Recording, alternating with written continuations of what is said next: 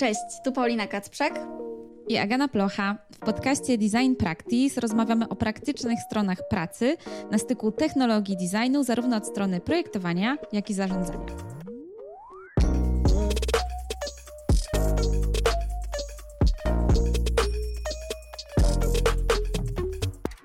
W tym odcinku porozmawiamy o tym, jak powstał serwis D-Protocol, o plusach i minusach pracy w startupie wewnątrz dużej organizacji, o tym, czym jest minimum lovable product i o pracy produktowej, growth hackingu i metrykach. Naszym gościem jest Mateusz Martyn, product designer i team leader w grupie Pracuj.pl, gdzie zajmuje się rozwojem The Protocol, który zdążyliście już poznać, bo jest partnerem naszego podcastu.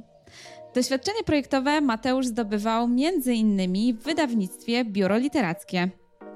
Jest wielkim fanem koncepcji Minimum Lovable Product, o której rozmawiamy właśnie dziś. Notatki i linki wymienione w tym odcinku znajdziecie na naszej stronie designpractice.pl ukośnik 042. A sponsorem tego odcinka jest właśnie The Protocol, czyli serwis z ofertami pracy, o którym dziś rozmawiamy z Mateuszem i który poznacie od kuchni. Zanim zaczniemy, mamy dla Was małe ogłoszenie, można powiedzieć autoreklamę. Chcemy Was zachęcić do zapisania się na bezpłatne lekcje wideo z brand designu, które przygotowaliśmy razem z Michałem Mierzwą ze studia Uniforma. Michał był kiedyś freelancerem, a teraz prowadzi siedmioosobowe studio, więc przez ostatnie 15 lat zebrał niesamowite doświadczenie, którym podzieli się właśnie z Wami teraz w lekcjach. Michała możecie już kojarzyć z 37 odcinka naszego podcastu, e, w którym podzielił się m.in. tym e, procesem, jak stworzył razem ze swoim zespołem naszą identyfikację wizualną. A z lekcji dowiecie się m.in. jak gładko przeprowadzić proces projektowy identyfikacji wizualnej, tak żeby wszystko poszło bezproblemowo i żeby klient nie zgłaszał żadnych pretensji. Żeby otrzymać te lekcje, wpadajcie na branddesigner.pro ukośnik lekcje. Cześć Mateusz. Hej Mateusz. Cześć, cześć. To na sam początek tradycyjnie już pytanie, jaką książkę ostatnio przeczytałeś? E, tak, moje ulubione pytanie waszego podcastu i akurat mm, myślę, że podobnie jak wielu gości, gości przede mną, mm, czytam kilka rzeczy jednocześnie, ale taką rzeczą aktualnie, którą e, mam rozgrzebaną i chciałem się z wami podzielić, to jest książka Luka. To jest e, książka Jagody Radajczak, jest to jej debiut. Mamy też tutaj obok na biurku, kto widzi, to widzi okładkę z wydawnictwa Charakter, więc e, trzyma poziom edytorski i, wydawniczy i typograficzny na najwyższym poziomie. I to jest bardzo ważna książka. Mam nadzieję, że zrobi, w ogóle wprowadzi dyskurs dyskryminacji językowej wokół błędów, wstydu i tak dalej w mówieniu w językach obcych, szczególnie po angielsku. I mm, tak jak tu na tym blurbie na, na, napisali e, wydawcy, skąd bierze się wstyd i lęk przed mówieniem w języku obcym.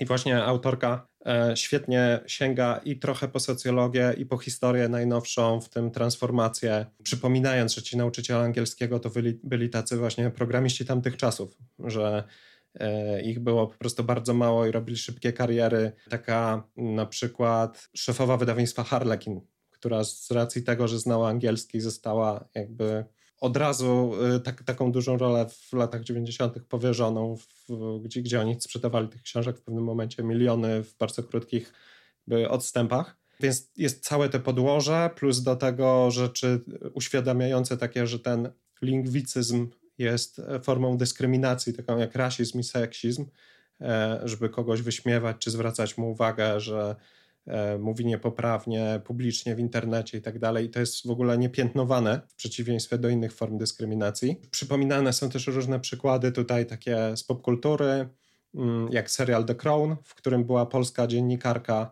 e, i mówiła z polskim akcentem. I jak to się odbiło u nas, że to było w ogóle hańba narodowa, że Netflix jakby uderzył w Polaków i pokazał, że e, Polacy nie potrafią mówić po angielsku. I ja mam w głowie taki przykład jak taki lingwicyzm może nieść e, długofalowe problemy takie w rozwoju w ogóle popkultury, to talent showy różne. Jak pamiętam, jak, jak czytałem tę książkę, teraz sobie przypomniałem, te talent showy wchodziły zespoły, grały i ocena i potem e, jak wyście to zaśpiewali po angielsku, to nie śpiewajcie, nie kaleczcie. Ja nic nie słyszałem tego, że coś jest nie tak, a wszystkie Aha. zespoły jechane za ten angielski. I ile zespołów wzięło sobie to do serca, że nie, no lepiej nie śpiewajmy, bo my tego nie słyszymy, ale widocznie ludzie słyszą, lepiej nie ruszajmy angielskiego, po polsku będziemy śpiewać. Gdzieś sobie zamykając od razu w ogóle karierę na nasz lokalny rynek. Więc no, to jest taka właśnie ofiara tego lingwicyzmu. Więc bardzo ważna książka. Charakter nie zawozi raczej. E, to jest e, taka mocna marka. Też mam background w typografii, e, ponieważ jakby do branży UX-owej wchodziłem z branży typograficznej i pracowałem w wydawnictwie w biurze literackim, gdzie się tym między innymi zajmowałem. Więc tak trochę też ten okres, kiedy charakter startował, to ja tam też pracowałem i tak śledzę ich od samego początku, więc tam można w, w ciemno brać. Natomiast ja mam pytanie, e, bo, bo te, od, z tymi książkami różnie jest i, i czasem e, ludzie trudno się ludziom jakby złapać, ale natomiast to, co ostatnio oglądali, to, to łatwo przychodzić do, e, do głowy, więc, a to też dużo mówi o jakichś takich obszarach zainteresowań i tak dalej. Więc ja mam do Was z kolei pytanie, co, co widziałyście ostatnio, jaki film, jaki serial? Uuu, ale w ogóle odbitka. To ja tylko, e, ja tylko sobie mm, pozwolę skomentować, że widziałam ostatnio tę książkę, e, Lukę w e, księgarni. Od razu złapała moją uwagę i super Mateusz, że o niej wspominasz, tym bardziej, tym bardziej się cieszę, że jest na mojej liście i chyba wskoczy wyżej w takim razie.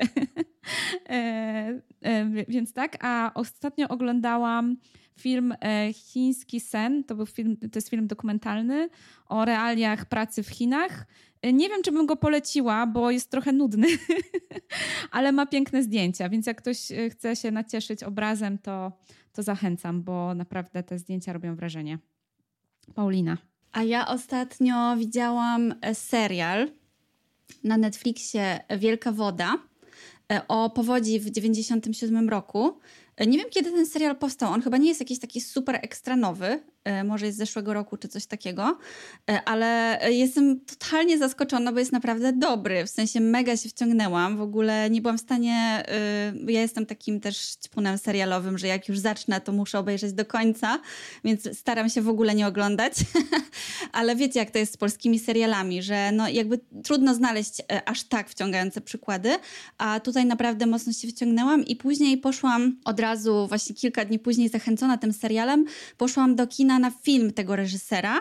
Nie pamiętam niestety, jak on się nazywa. E, ma jakiś taki dziwny tytuł. O, e, jest o szpiegach i też jest super, więc e, on chyba nadal jest w kinach jeszcze, więc bardzo polecam. Jest naprawdę bardzo ciekawy. I fajnie zrobiony, i super scenografia. Zresztą w Wielkiej Wodzie też.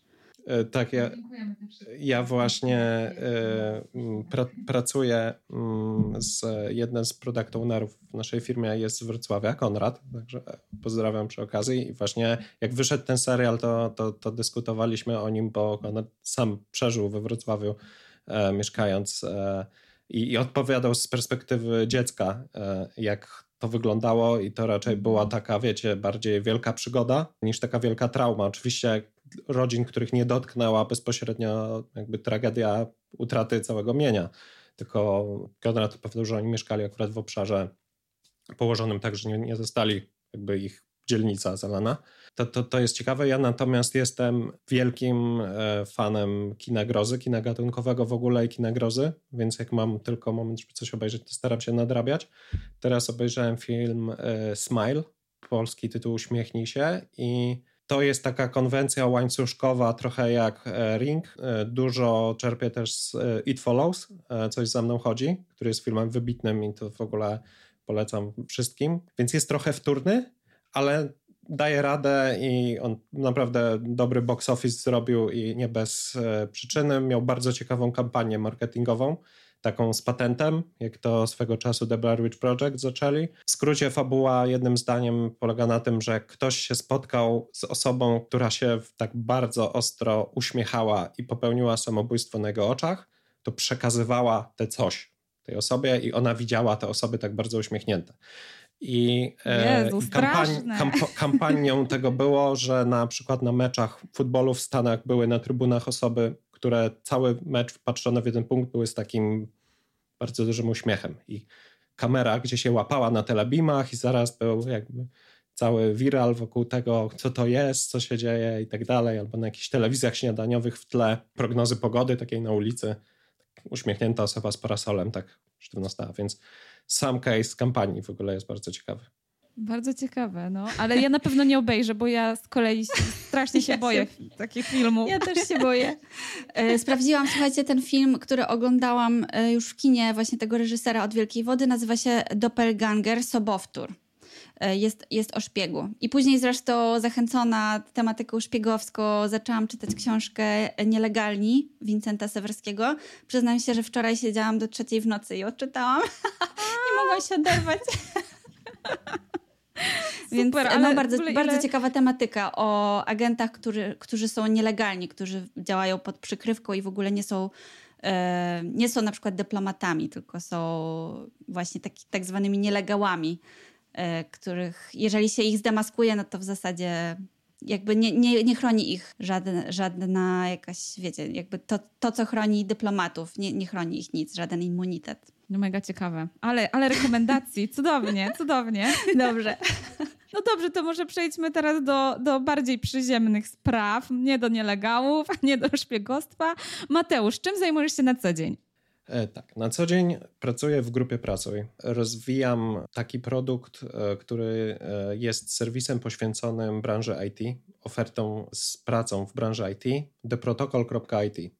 Jestem tam liderem zespołu, który właśnie zajmuje się badaniami, product discovery, E, oraz designem. Tak, także w grupie pracy jestem już trochę, bo jestem ponad 6 lat, a od mm, dwóch właśnie tak najmocniej zaangażowany, bo to nie, nie jedyna rzecz, którą robię, ale najmocniej zaangażowany w tą właśnie branżę IT, którą w ogóle tak mocno śledzę od samego początku, bo to jest taka perła w koronie rekrutacji Branża IT to jest drogie procesy, wymagające, wymagający kandydaci, więc e, zawsze na to jest duży fokus i dużo rzeczy z branży IT e, jest takich, które się później skaluje bardziej na mainstream e, rozwiązań, więc na przykład, nie wiem, modułowa oferta pracy, która gdzieś tam wcześniej było tak, że te oferty pracy firmy robiły sobie, jak kiedyś na Allegro, HTML-owe, samodzielne takie afisze i to był taki trudny paradygmat do przełamania, a gdzieś tam branża IT to wprowadziła na, na szerszą skalę, no i dzisiaj już rynek wygląda zupełnie inaczej.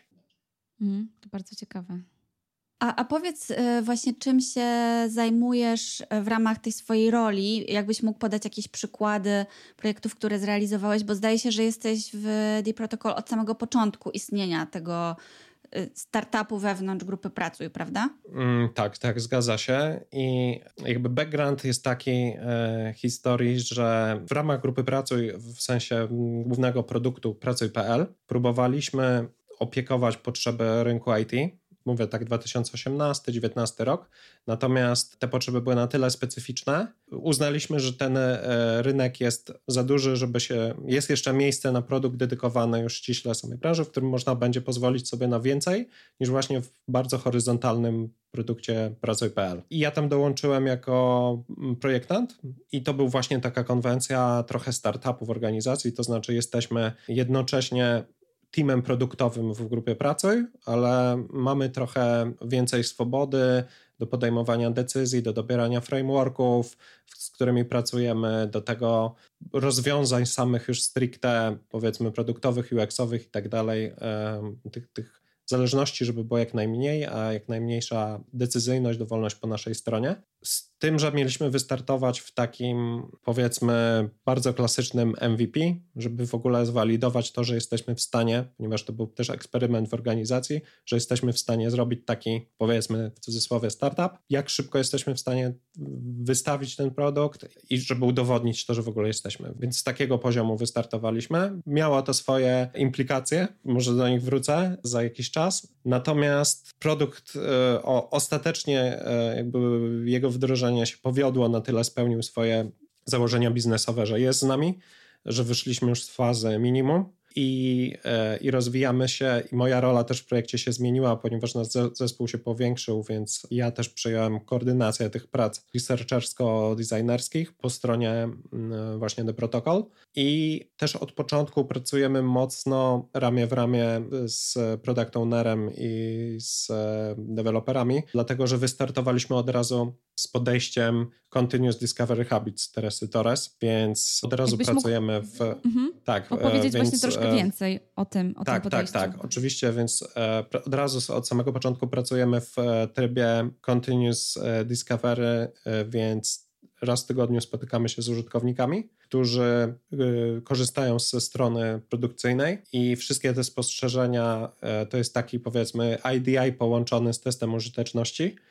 E, wszystkie te spostrzeżenia mapujemy na tym drzewku decyzyjnym Teresy Torres Opportunity Solution Tree. No i ono się gdzieś tam spina od tych najdrobniejszych e, spostrzeżeń, łączy, łączy, gdzie na górze takie odwrócone drzewko, gdzie tym korzeniem są już te cele produktowe, outcomy. I tu z kolei wchodzi strategia produktowa i w sumie najwięcej pracy po naszej stronie to było na poziomie tej e, wizji, strategii produktowej, niż samego generowania pomysłów biznesowych. I, I tam facto na przestrzeni tego czasu największy nacisk położyliśmy, żeby to wypracować. A możesz właśnie jakiś przykład, e, jaki byś jakiś przykład podał, byłoby ekstra z tego procesu? Okej, okay, startując jako produkt MVP, wystartowaliśmy z najprostszym flow, listing ofert, oferta, aplikowanie.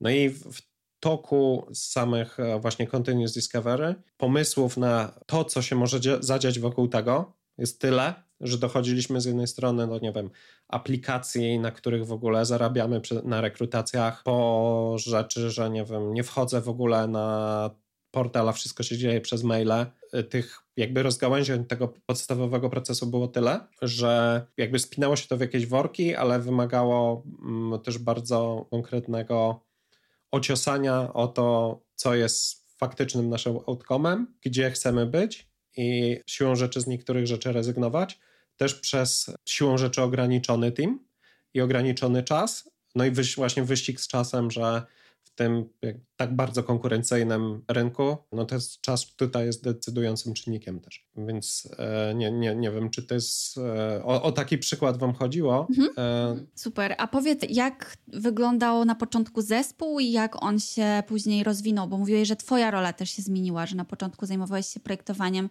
teraz już koordynujesz to. Jak duży jest ten zespół e, produktowy i jak on się zmieniał?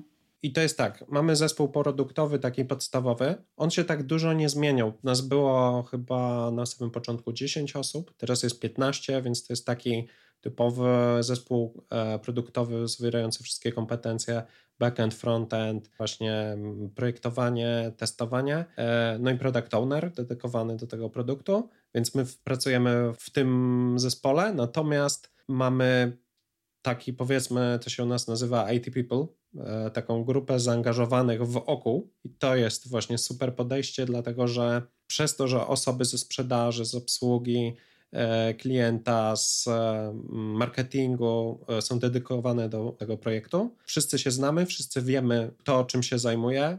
Dokładnie, jesteśmy w stanie wiedzieć, jak sobie pomagać nawzajem. I to jakby nie rozmywa się gdzieś, powiedzmy, silosach organizacji, więc jest, powiedzmy, taka większy zespół rozszerzony tego IT people e, dookoła całego produktu i mniejszy produktowo typowy, typowy który, e, który dowozi rozwiązania.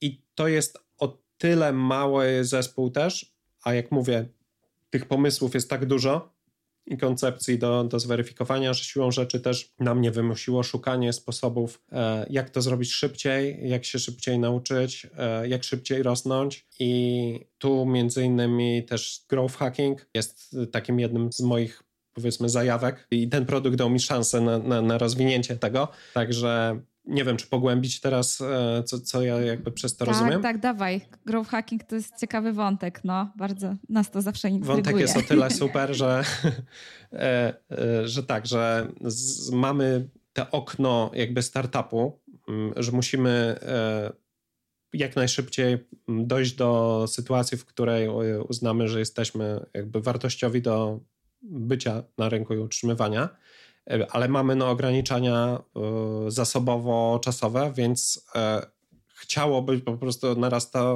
frustracja we mnie i w zespole też, że chciałoby się po prostu więcej, szybciej i tak dalej, jak to zrobić.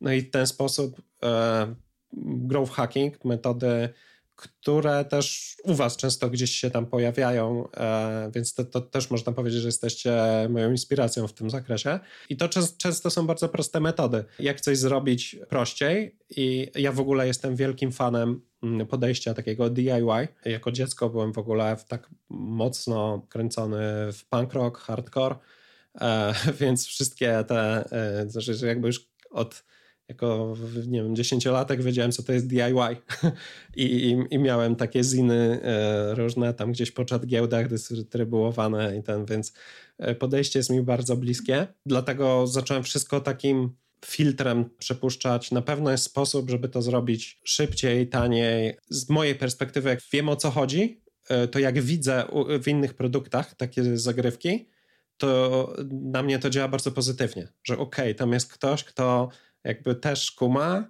e, że wie jak coś wykorzystać, że nie, nie jest wyzwaniem jakby wyłożyć kasę i czekać aż ktoś coś zrobi, e, zlecić i tak dalej, więc e, to, to jest sztuką właśnie kreatywniej trochę do tego podejść. I takich rzeczy leżących na stole trochę jest, bo na przykład mieliśmy sporo dywagacji na temat tego, czy robić aplikację mobilną, czy nie, czy zostawać w wersji webowej.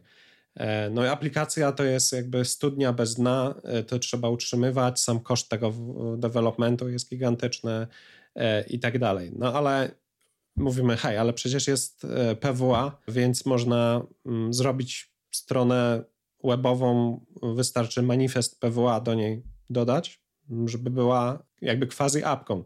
I nawet tak duże brandy jak Service Marketplace Chrono24 to jest, nie, nie wiem czy kojarzycie tą stronę, to jest taki mm, marketplace do sprzedaży zegarków. Oni są już dość dużą, głównym takim światowym graczem w tym obszarze. Nawet Cristiano Ronaldo y, kupił udziały y, u nich i ostatnio się chwalili, że y, no i oni w ogóle dobry benchmark do filtrów, bo tam są tak hardkorowe filtry wszystkiego, bardzo, bardzo rozbudowane, złożone, więc dobry benchmark tak na marginesie, ale oni przy tym jak są dużym brandem, to i promują wszędzie instaluj apkę, instaluj apkę, instaluj apkę, ale to nie jest apka, to jest PWA, w sensie strona webowa.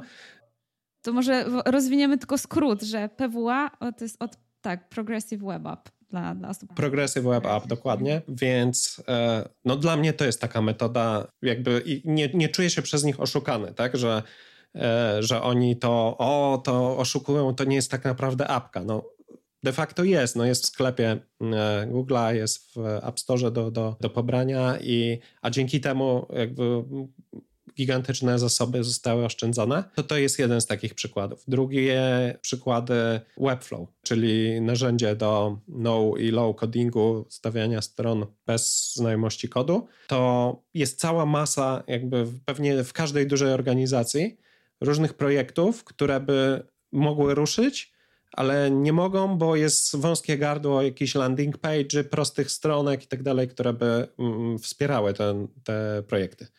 E, no i Webflow to jest takim otwarciem, że możemy to sami ogarnąć, sami dowieść, a w ogóle integracja Figmy z Webflow to jest w ogóle jakieś właśnie ta przysłowiowa magia i, e, i, i to jest no niesamowite, jakie to daje możliwości. Więc to tak, dwie pierwsze z brzegu, może jeszcze trzeci przykład gadżetów, tu właśnie ze współpracy marketingiem, ponieważ też mocno, mówię, w tym IT People e, współpracujemy razem, e, więc różne gadżety, które mają nas promować na konferencjach, na których mocno jesteśmy obecni, to też sięgając do takiego DNA produktowego, fundamentów, na których chcemy budować brand. Sięgamy tam do gier RPG i tym takim artefaktem jakby odpalającym to, że o, to jest świat RPG, no to jest ta dwudziestościenna kostka. I znowu odezwaliśmy się, jest polska firma Q Workshop i to jest taki światowy lider kostek do RPGów. Najwięcej tam, nie wiem, sprzedają na Stany, w ogóle no, globalny gracz kostek. Yy, odezwaliśmy się do nich, żeby zrobić kostki przez nich i okazało się, że te minimalne zamówienia, koszty i tak dalej, czas jest na tyle długi, że yy, no nie sprawdzimy tego, czy to faktycznie jakby rezonuje, czy ludzie na tych spotkaniach yy, z nami offline'owych, jak zobaczą te kostki, to będą wiedzieli o co chodzi, czy nas będą pytali, a czemu, o co chodzi, czemu to dajecie. E, więc po prostu kupiliśmy kostki pojedyncze, różne, które tak pasują nam. kupiliśmy woreczki, e, podrukowaliśmy naklejki, powycinaliśmy, poobklejaliśmy te worki, więc to jakby totalny DIY. No i finalnie powstał gadżet, który jest w ogóle obrędowany. Kostka jest, że tak powiem, w naszych kolorach, naszych barwach, więc wygląda trochę jak e, zrobiona dla nas, a koszt gadżetu zamknął się w jakichś kilkunastu złotych max za, e, za sztukę, mm. więc to też znacznie poniżej jakby jakiejś tam kalkulacji. No to te takie trzy przykłady, z czego jeden offline'owy, czy, czym dla mnie ten growth hacking jest i, i takie DIY, które za tym idzie. Mm, super. Właśnie wspomniałeś o tym growth hackingu, jak takim y, trochę tak efekcie ubocznym tego, że pracujesz przy produkcie. To jakbyś mógł jeszcze tak już z perspektywy tych kilku lat powiedzieć, jak się twoje podejście jako projektanta zmieniło i tutaj mamy na myśli takie myślenie produktowe, wspominał się o tym właśnie continuous delivery, y, discovery i tak dalej, więc y, Y, jakbyś tak mógł podsumować, wiesz, to jak wchodziłeś do grupy pracy i to, gdzie jesteś obecnie? To jest w ogóle często, wracam do tego w różnych dyskusjach, jak zmieniła się rola w ogóle UX designerów na przestrzeni lat. E, to, to jest niesamowita rzecz, e, w ogóle jak przybyło obowiązków, w sensie takich, e, jak się rozwinęliśmy w różnych kierunkach, że i wymagania od nas są zupełnie inne, bo jak ja wchodziłem do branży, to było kilka świadomych firm, w których było tak naprawdę spoko, a reszta to byli trochę tacy, jak to mm, się mówiło, makieciarze, że o, u nas to jest tam 15 osób i wszyscy klepiemy makiety na to, co nam tam dostarczają z biznesu, co, co ma być naklepane. Ja w ogóle taką z tego wydawnictwa, e, jak się znalazłem jakby w branży UX-owej, to tam to był 2011-2012 rok i to był Wrocław, więc jeszcze poza tutaj głównym ten rynek UX-owy we Wrocławiu tak mm, raczkował powiedzmy wtedy, ale te wydawnictwo miało dużo projektów edukacyjnych, dotowanych i e, robiliśmy strony pod te projekty.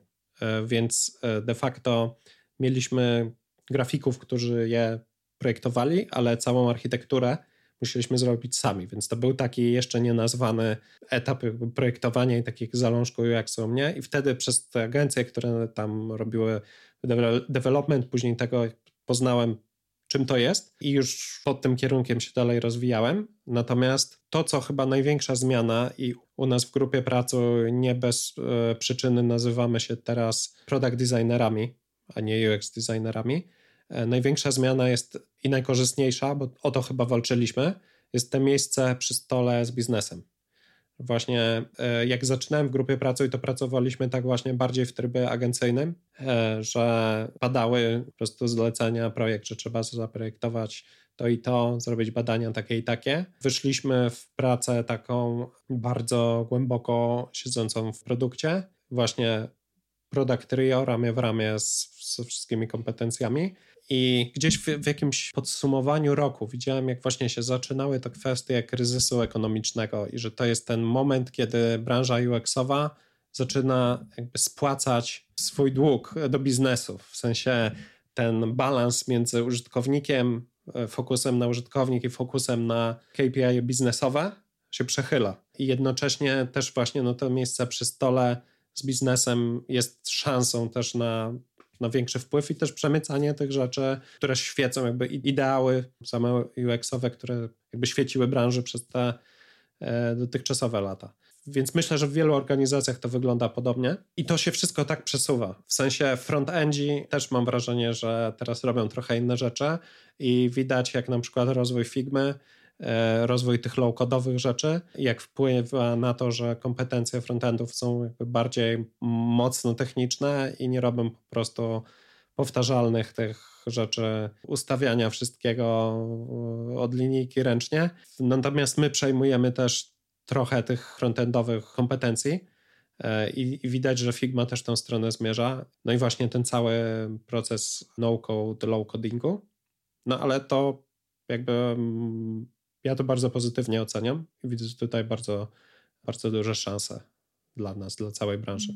A y, też Twoja sytuacja jest wyjątkowa, bo pracujesz w startupie, który jest częścią dużej organizacji y, i zdarza się to czasami, E, jakbyś mógł powiedzieć, bo być może właśnie nasi, ktoś z naszych słuchaczek i słuchaczy e, jest w takiej sytuacji, że taka mała organizacja wewnątrz dużej się tworzy, albo jest taki pomysł wewnątrz dużej organizacji, w której pracują. Jakbyś mógł opowiedzieć o plusach i minusach e, tego typu pracy, bo to jest dosyć specyficzne, że no, jesteście jakoś tam niezależni, tak jak mówiłeś, że macie dużo swobody, ale jednak jesteście częścią dużej firmy. Tak. E, to też wielokrotnie właśnie o to byłem pytany, no jak to się pracuje, jak taki trochę produkt startupowy, ale no jednak to wiecie, no nie jest do końca startup, nie ma tej takiej zupełnej wolności, jazdy bez trzymanki i tak dalej.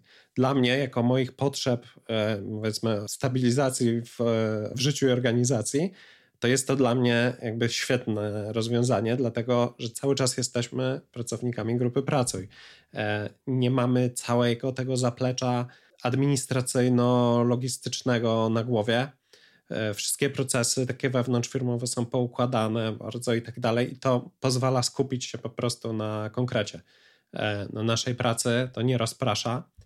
Z drugiej strony, ja lubię taką e, metaforę trochę statków, że taki startup to jest taką łódką pontonową, która ma taką dużą zwinność, że jest po prostu w stanie w sekundę być, zawrócić i już płynąć w innym kierunku, ale przy każdym większym, e, większej fali może ją wywrócić. Takie scale-upowe, już trochę większe firmy produktowe e, są już trochę tymi kutrami, które wciąż jakby szybko reagują, ale też nie mają dalekiego powiedzmy zasięgu nie mają tyle paliwa tego w cudzysłowie, żeby, żeby przepłynąć ocean. E, no i są takie firmy jak właśnie Grupa Pracy, LinkedIn, e, duże firmy, które są takimi kontenerowcami, które mogą przepływać świat, ale ta zwrotność jest taka, że tam miesiąc wcześniej trzeba kierunek ustawiać, żeby on się już tam zaczął skręcać. No i ta nasza sytuacja, jak ja bym ją opisał, że my jesteśmy takim kutrem rybackim, ale ciągniętym, holowanym przez tego kontenerowca, więc z jednej strony e, jesteśmy osłonięci przed czynnikami zewnętrznymi, które by nas mogły wywrócić. Z drugiej strony mamy połączenie, ten powiedzmy główny kierunek. W, obrębie tego tyłu możemy sobie powiedzmy lawirować, ale ten główny kierunek mamy gdzieś tam wytyczony. E, I mamy ten hak holowniczy, powiedzmy, który jest technologią, na przykład na której pracujemy, która jest spójna e, z całą grupą pracy, czy rozwiązania dostawcy jakby najważniejszych usług e, chmurowych i tak dalej są jedni. To oczywiście ma plusy, bo tego samego nie trzeba jakby przechodzić, robić i tak dalej. Mamy całe wsparcie tym DevOpsów i tak dalej, więc to oczywiście z mojej perspektywy rachunek zysków i straty zdecydowanie in plus. Wiem, że osoby, które potrzebowałyby dużo adrenaliny to się, to, się, to się może nie sprawdzić i to faktycznie trzeba sobie chyba szukać typowego startupu. E, natomiast my prowadziliśmy w tym roku, we wrześniu, takie warsztaty e, poświęcone w ogóle rozwojowi na rynku pracy, branży IT, e, potrzebą, tak dosyć szeroko patrząc na kandydatów, ale tam z jednym zadań było takie zdecydowanie tak, zdecydowanie nie, do różnych cech firmy czy ogłoszenia. I to, co dominowało, to jak ktoś nie pracował jeszcze w IT, to zaznaczał, że chciałby pracować w startupie, a osoby, które pracowały w startupie, zaznaczały, że nie chcą pracować w startupie, tylko w firmie produktowej już bardziej dojrzałej. Więc ta, taki, był, taki był trend i no super, że jest wybór, e, więc na pewno to jest też ważny czynnik decyzyjny pod kątem tego, jaki typ organizacji preferuje przy, przy samym wyborze. Więc. Też myślę, że dla ciebie to była pewnego rodzaju trochę taka, że nie wiem, czy niespodzianka, ale że no jednak pracowałeś w grupie pracy i pojawił się temat Deep Protocol i wszedłeś tak typowo w taki zespół projekt produktowy, więc myślę, że to też fajne, że, że korporacja wcale nie musi oznaczać tego, że ciągle się będzie gdzieś tam zamkniętym w jednym silosie, w jednej, w jednej takiej komórce, prawda? Krótki przerywnik. Zostawiłyśmy dla Was pytanie na Spotify i czekamy na Waszą odpowiedź. Czekamy też na Waszą ocenę tego odcinka. Możecie ją wystawić zarówno na Spotify, jak i na Apple Podcasts. Mm, tak, tak. No, całe szczęście takich przykładów jest wiele, bo nawet na konferencjach często duże firmy, czy nie wiem, telekomy, czy z bankowości występują właśnie z takimi case'ami, że e, więc no, fajnie, fajnie, że jest możliwość po prostu rozwijania się dalej w takich strukturach bezpiecznych, dużej organizacji, ale jednak dających taką przestrzeń właśnie na mm, realizację trochę bardziej swobodną i nastawioną trochę na takie mocne discovery.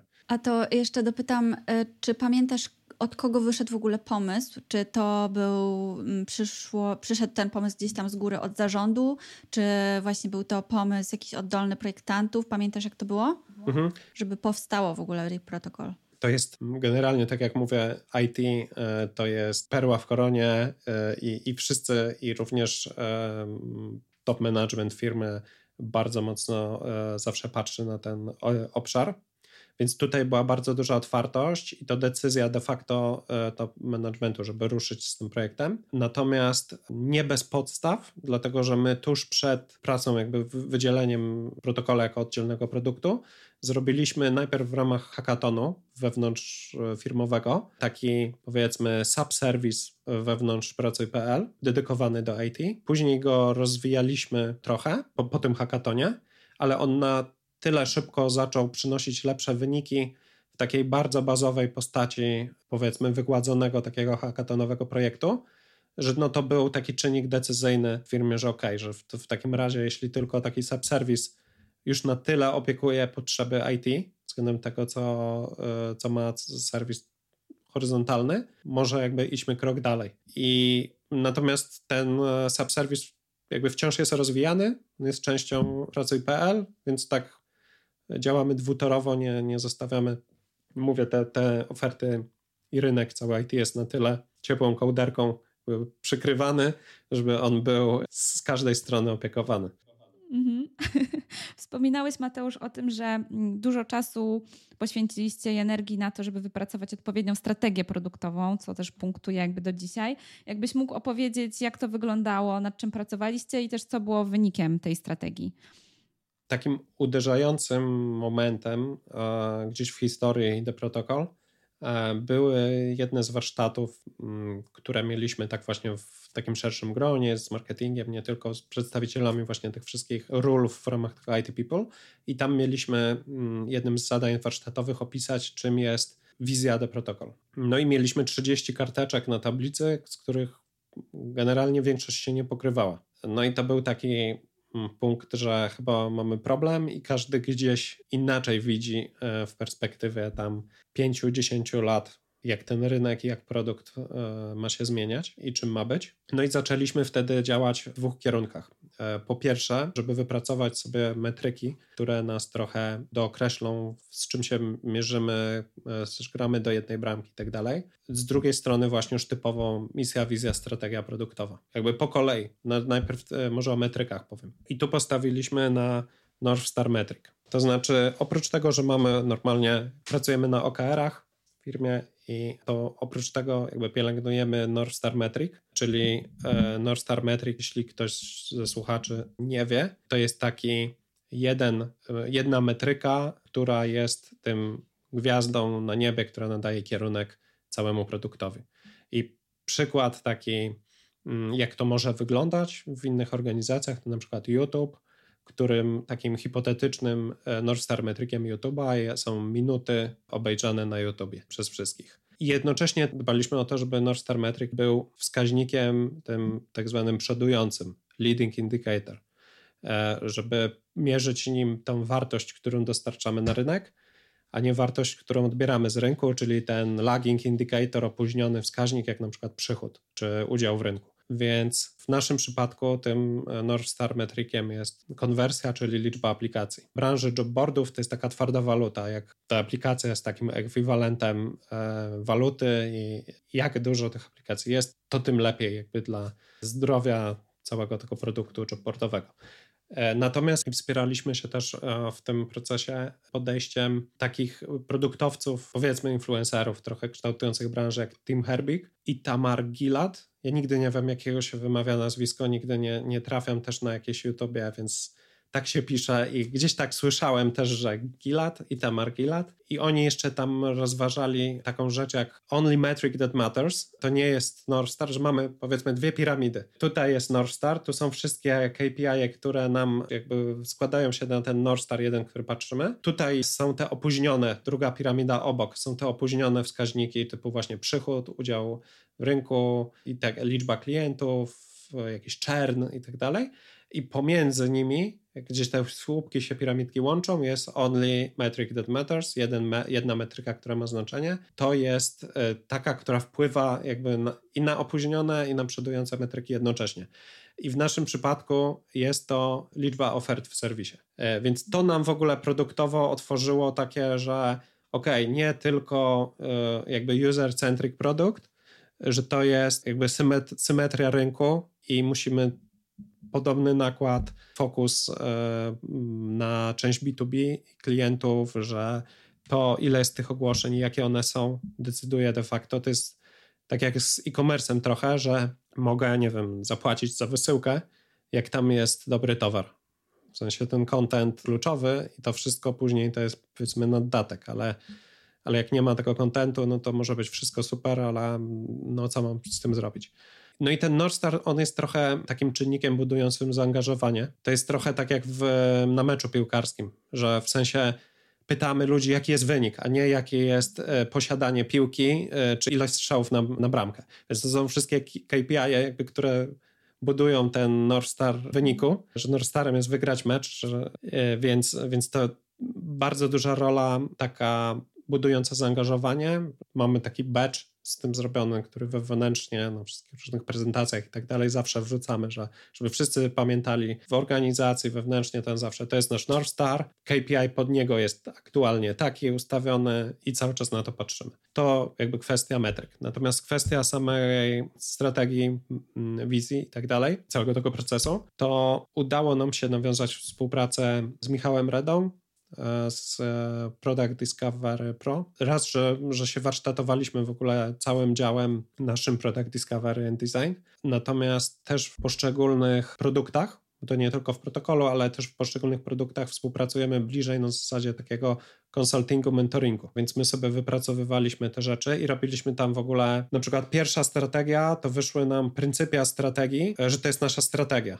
I Michał nam to odkręcił trochę, że to jest jakby to są super pryncypia, na którym macie patrzeć, ale to nie jest de facto jakby sama strategia produktowa, więc ilość tych iteracji numero, numerujących i jakby cały czas jesteśmy in progress i to tam na pewno z rok już tak pracujemy mocno e, w tym, cały czas in progress, oczywiście te zmiany są mniejsze, no ale właśnie dzięki temu tę strategię teraz na tym etapie, który mamy, dało się świetnie połączyć z tym Continuous Discovery Habits. I to się wreszcie jakby spina, mm. mamy tą priorytetyzację, mamy ten impact, który patrzymy przez pryzmat tego impaktu, który te spostrzeżenia wniosą. No i generalnie y, udało nam się też stworzyć taką wizję. Naszą misją jest y, w ogóle wpływ y, na rozwój całej branży high technology, żeby branża się rozwijała przez to, że my połączymy kandydatów z dobrym skillem, z firmami, które mają dobre projekty, które wpływają na rozwój całej branży. Więc już samo to, że mamy to dokreślone poziomie, na poziomie misji, to wspiera na przykład takie rzeczy jak marketing, który e, decydując o tym, jakie działania na przykład SAR-owe podjąć, to ma misję i te działania powinny być spójne z misją. Więc naszą wizją jest z kolei usunięcie przeszkód kandydatom na dołączeniu do projektów, które ich interesują a przeszkody, usunięcie przeszkód jest strategią, że usuwamy przeszkody na poziomie szukania ofert, na poziomie decyzyjności, czy ta oferta jest dla mnie podjęcia decyzji, na poziomie samego dołączenia do organizacji. Więc na tych trzy odnogi strategii dotyczą de facto usuwania przeszkód, tylko trochę w innych miejscach. To nam jakby fokusuje te wszystkie spostrzeżenia w stronę tego impaktu i priorytetyzacji, czy to na, na pewno będzie nam usuwać i w którym obszarze. Tak, no to tak to z grubsza wygląda North Star Metric plus praca, praca, praca cały czas nad strategią. I to jest tak, że zawsze jak tam zajrzymy, to coś tam jeszcze podkręcimy i tam jest wersja tam 3.2.1 tej strategii. A jak często zaglądacie właśnie, żeby wprowadzać takie zmiany? Macie jakieś e, wyznaczone terminy spotkań e, takich aktualizacyjnych? Tak, no y, pracując w tym Continuous Discover Habits, więc z racji tego, że cyklicznie spotykamy się w tym naszym gronie Product Trio, tym zespole naszym. No i to są te momenty, e, w których przyglądamy się temu, oczywiście w Miro tam wszystko fruwa, y, więc przyglądamy się tym rzeczom i czasem jest, hej, ale zobaczcie, bo to chyba tu się nie do końca spina, dlatego że też każdy Mała pauza. E, my nie robimy też tego w drzewku. To było pewne uproszczenie, ponieważ tak jest w podejściu teraz Torres. Natomiast nam się to do końca nie sprawdziło. Robimy to w tabeli, która ma trochę więcej rozbudowanych sekcji. I e, tam od razu przypisujemy też do spostrzeżeń, którego to jakby pionu od nogi strategii dotyczy. Albo jak nie dotyczy, no to że nie odnajdujemy i to jest też dla nas ważna informacja taka tam jest taki impact mapping skrócony od razu i tak dalej. Dużo rzeczy od razu już jakby oznaczamy na poziomie e, mapowania tych rzeczy z badań tam. Więc e, na tych spotkaniach już czasem właśnie jest dyskusja na podstawie jakiegoś spostrzeżenia, że to jest strategii, to nie ma, to ten, a czy to na pewno się mieści, a może tu jest coś nie tak właśnie z pryncypium i te pryncypia nasze produktowe to są właśnie, czy to rozwiązanie na pewno jest takim, taką symetrią relacji, czy na pewno kryterium czasu spełniamy tym rozwiązaniem, że on pozwoli zaoszczędzić czas użytkownikowi, e, czy nie generujemy waste'u e, tym rozwiązaniem właśnie digital waste'u? I czy on jest zgodne z takim DNA e, naszym produktowym, które zahacza trochę o temat minimum lovable product, bo to z tego wyszło Waste ten digitalowy zahacza o temat kolei ekologii cyfrowej, który też jest nam, jest nam bardzo bliski, więc jakby te, te dwa tematy są tymi naszymi pryncypiami, przez które prze, przepuszczamy te e, pomysły produktowe, które później walidujemy. No właśnie, wspomniałeś już o minimum e, lovable product. Ty gdybyś rozwinął tę koncepcję, wiem, że jesteś wielkim fanem tego podejścia, więc opowiedz coś więcej. Tak, jest, jestem wielkim fanem, dlatego że właśnie jak wystartowaliśmy z MVP, rozwiązania, to później się tym, tym naszym MVP była ta klasyczna pierwsza wersja, te takie definicja Erika Rice'a, 2011 rok bodajże, e, że wersja produktu, która umożliwia pełny obrót e, pętli, budujemy, mierzymy, uczymy się e, przy, przy najkrótszym czasie i minimalnym wysiłku. I okej, okay, tylko że to podejście jest takie bardzo tu i teraz, że mierzymy na przykład sprzedaż, czy no załóżmy konwersję i tak dalej, że to spełniło wymagania i co dalej rozwijamy, tylko że u nas to trochę wrzuciło dwie prędkości rozwoju. Rozwijamy produkt, a rzeczy z tego MVP e, też trzeba było powiedzmy prostować, rozwijać i iterować. I takie dłużej to wszystko trwało, żeby wyprostować ten etap MVP. E, Później przez te dwie prędkości jakby pracy z produktem. ja szukałem jakby pomysłu, czemu w ogóle samo to podejście MVP jest tak popularne i jakby wszyscy we wszystkich firmach to odmieniają i mówię, coś, coś z tym musi być nie tak jak ten e, kamerdyner w windzie, który mówi, żeby kupować akcje, to znaczy, żeby nie kupować. E, to tutaj wszyscy w organizacjach wiedzą, co to MVP czy to na pewno e, jest tak super e, podejście. I trafiłem na podejście Minimum Lovable Product, które powstało dosyć szybko po tej książce Erika Rice'a, bo około 2014 roku taki akcelerator startupów. Nie pamiętam nazwisk, więc może gdzieś tam podlinkujemy ich, tych twórców, ale natomiast ten impact był na tyle mały, że oni mieli kilkaset E, wyświetleń na YouTubie, e, jakichś tam prelekcji poświęconych MLP. E, natomiast to takie pierwsze zdefiniowanie tego jako minimum lovable product trafiłem, 2014 rok. Potem długo, długo się nic nie działo i gdzieś dopiero pandemia, tak prepandemia był moment taki, że faktycznie firmy się trochę obudziły i zaczęły szukać, że coś z tym MVP jest już niewystarczająco na te czasy konkurencyjności i tempa, które mamy.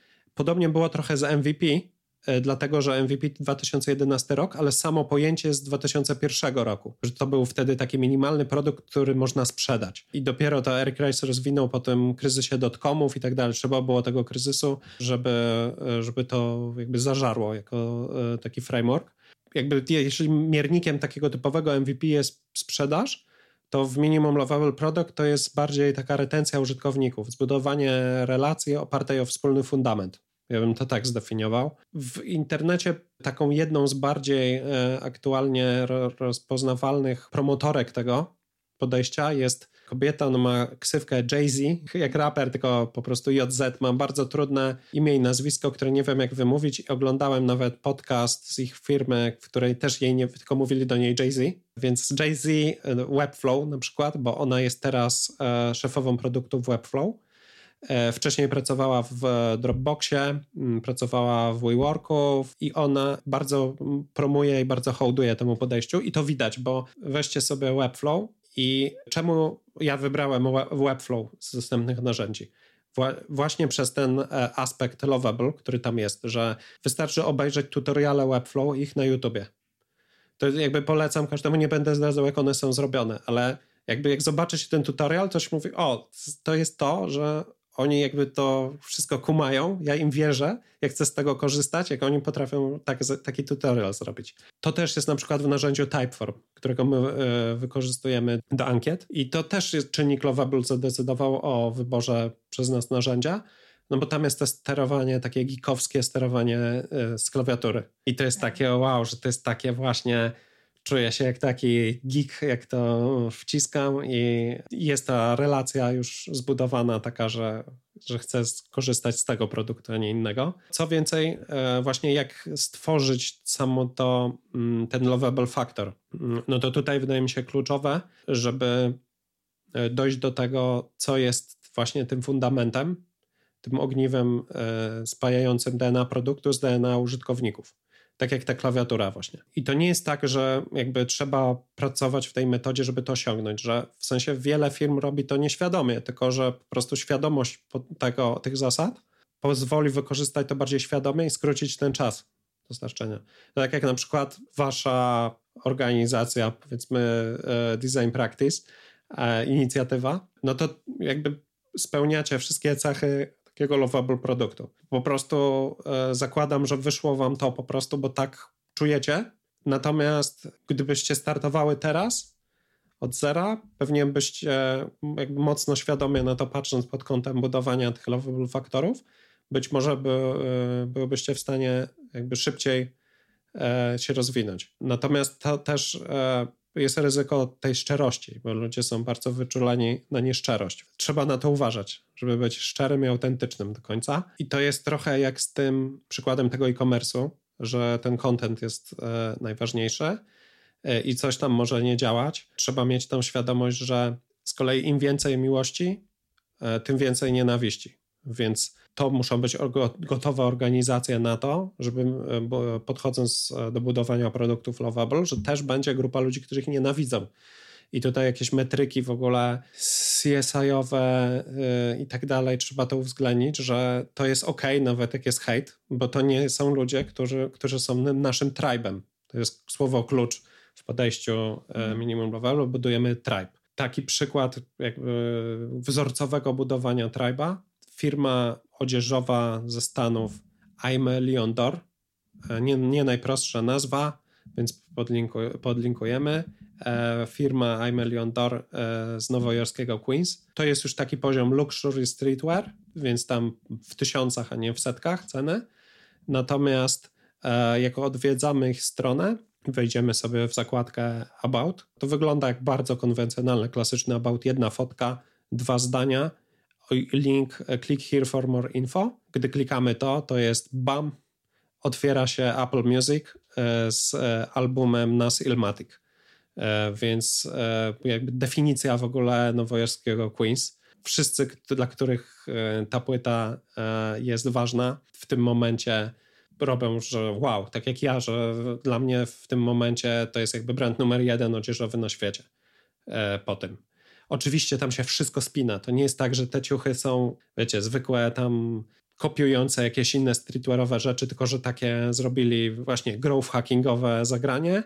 E, te ciuchy się spinają przede wszystkim, one są wszystkie super i te ich lookbooki, stylizacje i tak dalej, ale okej, okay, super jak tysiące innych e, w tym segmencie, e, bo mówię, konkurencja jest gigantyczna, ale po tym właśnie i to jest growth hacking. Przepiękna definicja growth hackingu, link w ogóle nie do swojego serwisu. Zbudować tribe użytkownika, który jakby już jestem wkręcony, zbudować jakby nie na swoim linku, nie na swoim materiale, tylko na tym DNA fundamencie produktowym.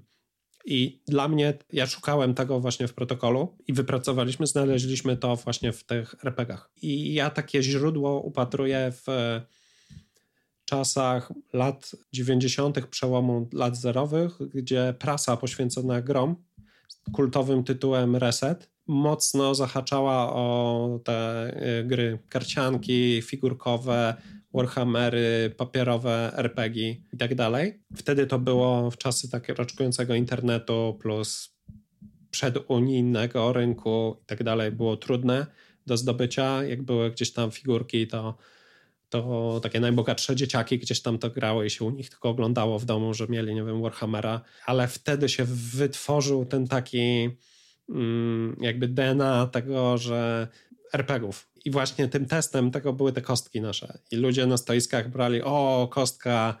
I to zażarło na tym poziomie, że tak, jest ten fundament.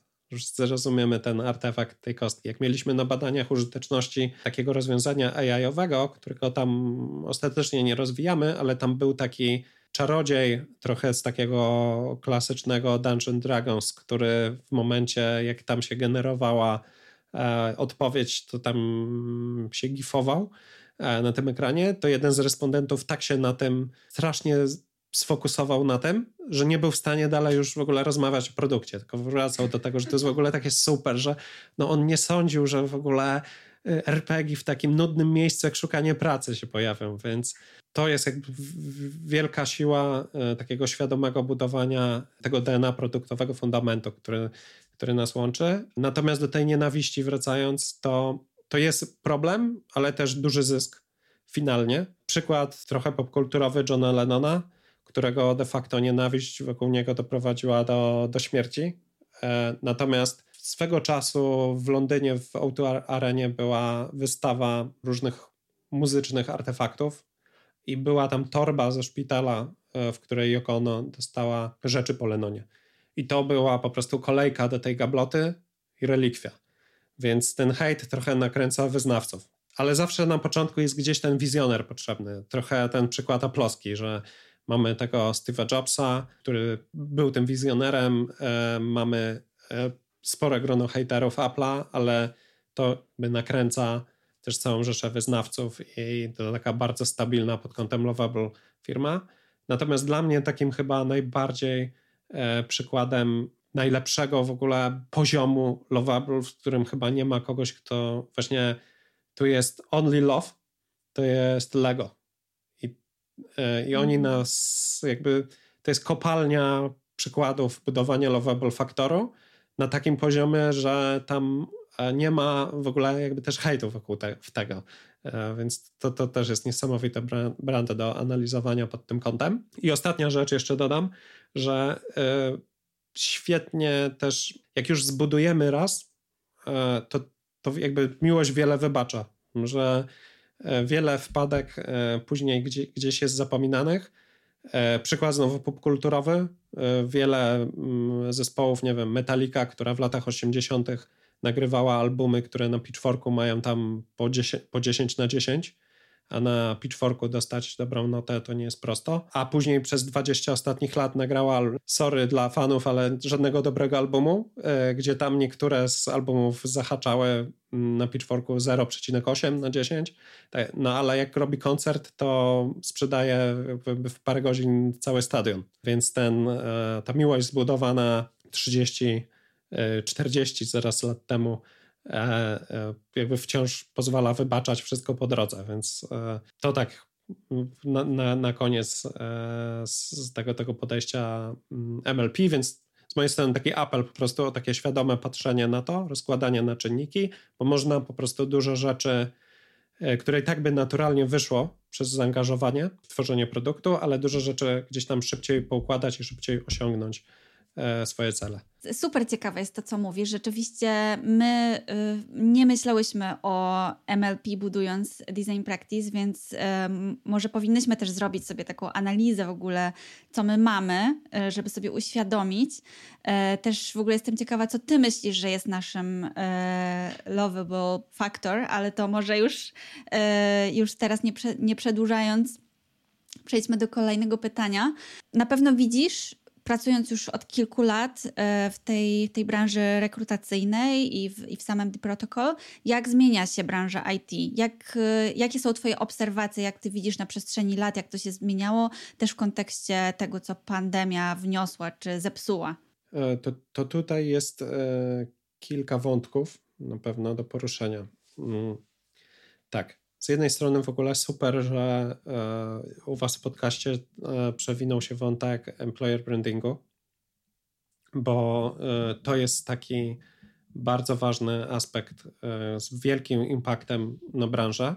Widzimy to, jak kandydaci coraz mocniej patrzą na firmy, w których chcą pracować. Nawet z ostatnich właśnie warsztatów, taki cytat, który mam w głowie, jedna z uczestniczek powiedziała nam, że tak, no ja jak e, szukam e, pracy, to trochę jest mi wstyd to przyznać, ale ja patrzę tylko na logo i nie chce mi się nawet sprawdzać tych firm, co nie wiem, e, co to za firma, bo to najprawdopodobniej będzie jakieś jakaś agencja, software house, a ja szukam teraz firmy produktowej, dojrzałej, E, więc, e, więc nie chce mi się nawet tego sprawdzać. Więc tu jest bardzo duży ukłon e, w stronę pracodawców, żeby chcieli świadomie budować ten employer branding. My też duży nacisk kładziemy w tą stronę, żeby w rozwoju produktu, planowanych kolejnych rzeczach, które będziemy puszczać, żeby coraz skracać ten dystans i pokazywać czym te firmy się zajmują, ale to też jest domena tracha, taka, która po pandemii w branży jest, że to jest znowu branża dwóch prędkości. Że z jednej strony mamy juniorów, których firmy o różnych rozwiązaniach mówią tak trochę, że no to jest super, ale czy da się tak rozdzielić, żeby te oferty seniorskie to miały, ale juniorskie nie. Dlatego, że spływy są gigantyczne e, na oferty juniorskie a firmy niekoniecznie też chcą zatrudniać e, osoby z mniejszym doświadczeniem, że liczą, że e, po prostu wyższy koszt seniora i tak się w dłuższej perspektywie wyrówna e, i, i ostatecznie będzie na plus. Więc z jednej strony fajne jest to, że dużo trendów, które gdzieś tam pandemia zapoczątkowała i ten górka branży, gdzie ten rynek pracownika był najmocniejszy, to te trendy nie wygasły i nie, nagle firmy, jak e, zaczął się trochę kryzys rynku, który mam nadzieję, że już się trochę unormalizował i coraz mniej słyszymy o jakichś dużych zwolnieniach w IT. E, więc e, to, trochę się to utrzęsło, mam wrażenie, i, i mam nadzieję, że tak będzie. Natomiast te trendy zostały, oczekiwania pracowników, kandydatów IT zostały takie, szczególnie właśnie osób z wyższym e, doświadczeniem. I z jedną z takich rzeczy jest tak zwane systemy ATS. Pracodawcy bardzo często, szczególnie w IT, wykorzystują e, ATS, to jest Applicant Tracking System, systemy, które agregują zgłoszenia, pozwalają nimi zarządzać i tak dalej. No i one są powiązane najczęściej z długimi formularzami, które nie przekazują e, między sobą danych, to znaczy jakie ten formularz jest podlinkowany, czy w pracy.pl, czy te protokol, czy w dowolnym innym serwisie, to jak mamy swoje dane już w tamtym serwisie, to one się najczęściej po prostu nie przekażą, bo to trudno zintegrować tych podmiotów na rynku, jest bardzo dużo, e, firmy mają swoje rozwiązania e, i tak dalej, więc kandydaci e, nienawidzą ATS-ów, dlatego że nigdy nie wiadomo, co tam będzie. Czasem trzeba założyć konto w systemie do rekrutacji. Czasem trzeba, czasem jest nieresponsywny, czasem to jest w ogóle strona kariery firmy i nie wiadomo, co tam zrobić. Przychodzę z oferty w stronę firmy i jeszcze raz muszę sobie to znaleźć. Więc kiedyś było tak, że jakby firmy bardzo mocno dbały o to, żeby to było w jednym miejscu i e, nawet kosztem jakby spływu kandydatów, to dla własnej wygody, żeby to było w jednym miejscu, nie, nie było otwarte, żeby to zmieniać. Natomiast widzimy coraz większą twardość, żeby jednak e, kandydaci spływali różnymi kanałami i że jak macie skuteczniejszy kanał niż ten mój ATS, jak go podepnę, to spoko, to ja się na to otwieram i ja sobie go nawet ręcznie przerzucę tam do tej bazy, żeby on był, ale niech on wpadnie. Oczywiście to jest domena ról pozycji z wyższym doświadczeniem wymaganym. Na stanowiskach juniorskich z kolei jest taki tip e, od strony też rekruterów dla osób, jeśli nas słuchają osoby, które też chcą wejść do branży, żeby aplikować jak najszybciej, ponieważ ten spływ jest tak duży, że rekrutacje się potrafią w, no, do maks 7 dni zamykać. I często rekruterzy nie ściągają tego ogłoszenia już i ono sobie tam wisi jeszcze 3 tygodnie, ale de facto temat jest już zamknięty. Apelują rekruterzy, że kandydatom zależy na tym, to żeby ustawiać sobie powiadomienia o nowych e, ofertach interesujących firm, mm, specjalizacji i tak dalej, żeby być tego pierwszego, drugiego e, dnia, bo przykład mamy na jakiejś rekrutacji, rekrutacji 700 cv no to rekruterek nie przejrzy tych wszystkich cv tylko obejrzy 100. W tych 100 osobach będzie i tak 20 w takim poziomie, że można się z nimi spotkać, więc tak wygląda teraz rynek. Dwie prędkości. Natomiast jak rynek się będzie dalej zmieniał, jak, jakie są moje predykcje, to coraz większa rola wideo i to wideo w y, ofertach, e, żeby menadżerowie i osoby, do których się raportuje, nagrywały siebie i wideo kandydatów, żeby, bo to z jednej strony potrafi od razu jakby pokazać jakąś komunikację, czy się tutaj pasujemy do siebie, czy nie na tym poziomie. Z drugiej strony oszczędza sporo czasu i to jest tak, dla rekrutera, jak on ma się spotkać z dziesięcioma osobami, każdej poświęcić pół godziny na to spotkanie, jak on po minucie wie, że to już nie będzie to, to to po prostu z kultury i kultury organizacji musi z pełnym profesjonalizmem odbyć to spotkanie, ale to jest jakby no, waste w tym czasie. Wszystkie strony chcą, żeby to było jak najbardziej naturalne, e, żeby też przeciwdziałać osobom z większym skillem trochę, żeby się gdzieś tam bardziej sprzedać, więc e, taki bardzo krótko i bardzo naturalnie. To jest trochę tak, że żeby pokazać jak najszybciej spiąć te dwie strony, no bo e, rynek ofert jest trochę takim Tinderem, powiedzmy portalem randkowym, bo te dwie strony mają poczuć gdzieś tam tą chemię i się zatrudnić. E, I, I w sensie być ze sobą w tej relacji zawodowej. E, natomiast gdy to dochodzi do takiego poziomu odhaczania e, skilli i tak na bardzo powiedzmy niemiękko zweryfikowaniu, że ta osoba pasuje, bo spełnia to, to i to, e, no to się najczęściej nie sprawdza. Dobrym przykładem jest TVN-owski ślub od pierwszego wejrzenia, gdy ci coachowie, psycholodzy budują te małżeństwa na papierze, no to tam ten mierniki tam są takie udanych związków, że gdyby to była e, nieoglądalność, a czynniki tego decydowały, to po jednym sezonie by się pewnie show e, musiało zwinąć. Natomiast mierniki są inne. No i to, jak kandydaci patrzą na ogłoszenia, to one pod kątem takim właśnie też Tinderowym powiedzmy, że oni szukają jakby dziury w całym, że gdzie są red flagi, white flagi i tak dalej, to z kolei e, te jobboardy są też takimi otomoto, trochę serwisami z samochodami, gdzie szukamy, gdzie tu nas e, próbują szukać, więc to takie dwa najbliższe jakby obszary, gdzieś tam handel samochodami i randki e, wokół rekrutacji. E, więc tak, my, myślę, że właśnie najbardziej teraz na przestrzeni e, najbliższego czasu ten trend e, wideo będzie w, w rekrutacji obecny. Super, bardzo ciekawe. Będziemy to obserwować. Mateusz, to w takim razie ostatnie pytanie, stricte już do Ciebie, dotyczące Twoich planów. Na rozwoju jakich umiejętności chciałbyś się skupić przez najbliższe miesiące? Na, w zasadzie na dwóch obszarach. Na bardziej soft e, skills z jednej strony i bardziej hard skills z drugiej. W tych bardziej miękkich kompetencjach, to z racji roli liderskiej, e, czuję, jak duży jeszcze potrzebuję e, w niej rozwoju, bo to, co mnie tam interesuje najbardziej, to zbudowanie zaangażowania ludzi.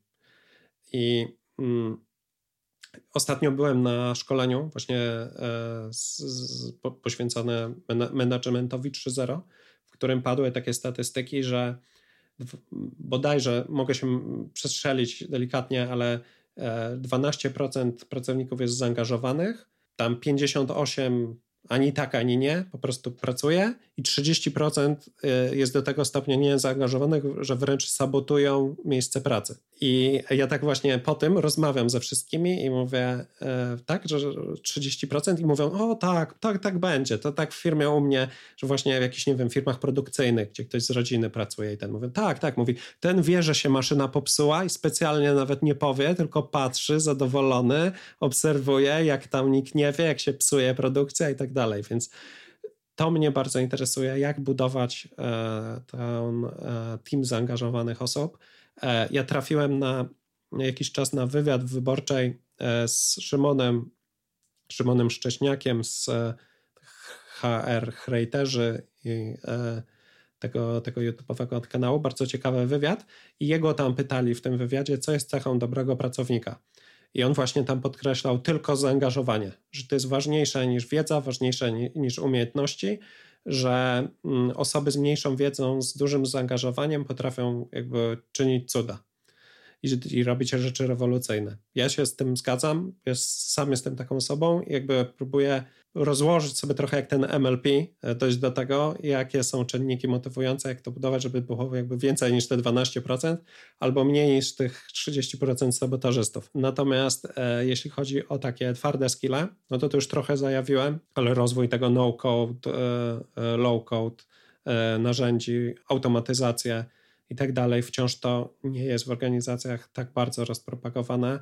Czasem są jakieś ograniczenia, powiedzmy, procesowe, przetwarzania danych i tak dalej, ale da się to jakby obejść, więc e, coraz większy rozwój w tym, no bo to jest jednocześnie powiązane z tym więcej DIY, szybciej, więcej wiedzy, szybciej się uczymy, mniejsza frustracja z tego, że mamy tyle pomysłów, a nie jesteśmy w stanie ich zrealizować, bo możemy trochę tej odpowiedzialności też dzięki temu wziąć na siebie. I to też taka bardzo e, rzecz, która uczy dużo pokory, bo na przykład te projekty webflowowe to są takie, że ile one mnie nauczyły pokory do product ownerów i deweloperów, to, to w ogóle e, nic z tym się nie równa, że nagle wszystko przestaje być takie, e, wiecie, pixel perfect, tylko przecież to tak też jest ok, a że to tylko sprawdzamy, więc zróbmy to, a to po co to ma być galeria, jak jedno zdjęcie pewnie wystarczy, a to zrobimy jakby trzy godziny szybciej e, dzięki temu, więc w ogóle świetne zajęcie, e, ćwiczenie uczące tak jakby empatii ról w zespole i zrozumienia, więc polecam mm. nawet pod tym kątem. I pokory. Sobie. Tak, tak. Super. Super, w takim razie Mateusz, bardzo mocno trzymamy kciuki. E, no i mamy nadzieję, że do zobaczenia za jakiś czas. Dzięki. Dzięki wielkie. Dzięki, Dzięki wielkie. Bardzo dziękujemy Wam za to, że byliście z nami. Jeśli szukacie pracy, koniecznie sprawdźcie stronę sponsora tego odcinka, czyli dprotocol.it, serwisu z ofertami pracy, który tworzy właśnie Mateusz. Notatki i linki znajdziecie na naszej stronie designpractice.pl ukośnik 042. A jeśli podoba Wam się nasz podcast, koniecznie zasubskrybujcie go w swojej ulubionej platformie podcastowej lub na YouTube. Zostawcie też e, komentarze odnośnie odcinka. Na wszystkie czekamy i za wszystkie jesteśmy bardzo, bardzo wdzięczne. A na nowe odcinki możecie liczyć w każdy pierwszy i piętnasty dzień miesiąca. Do usłyszenia za dwa tygodnie. Pa!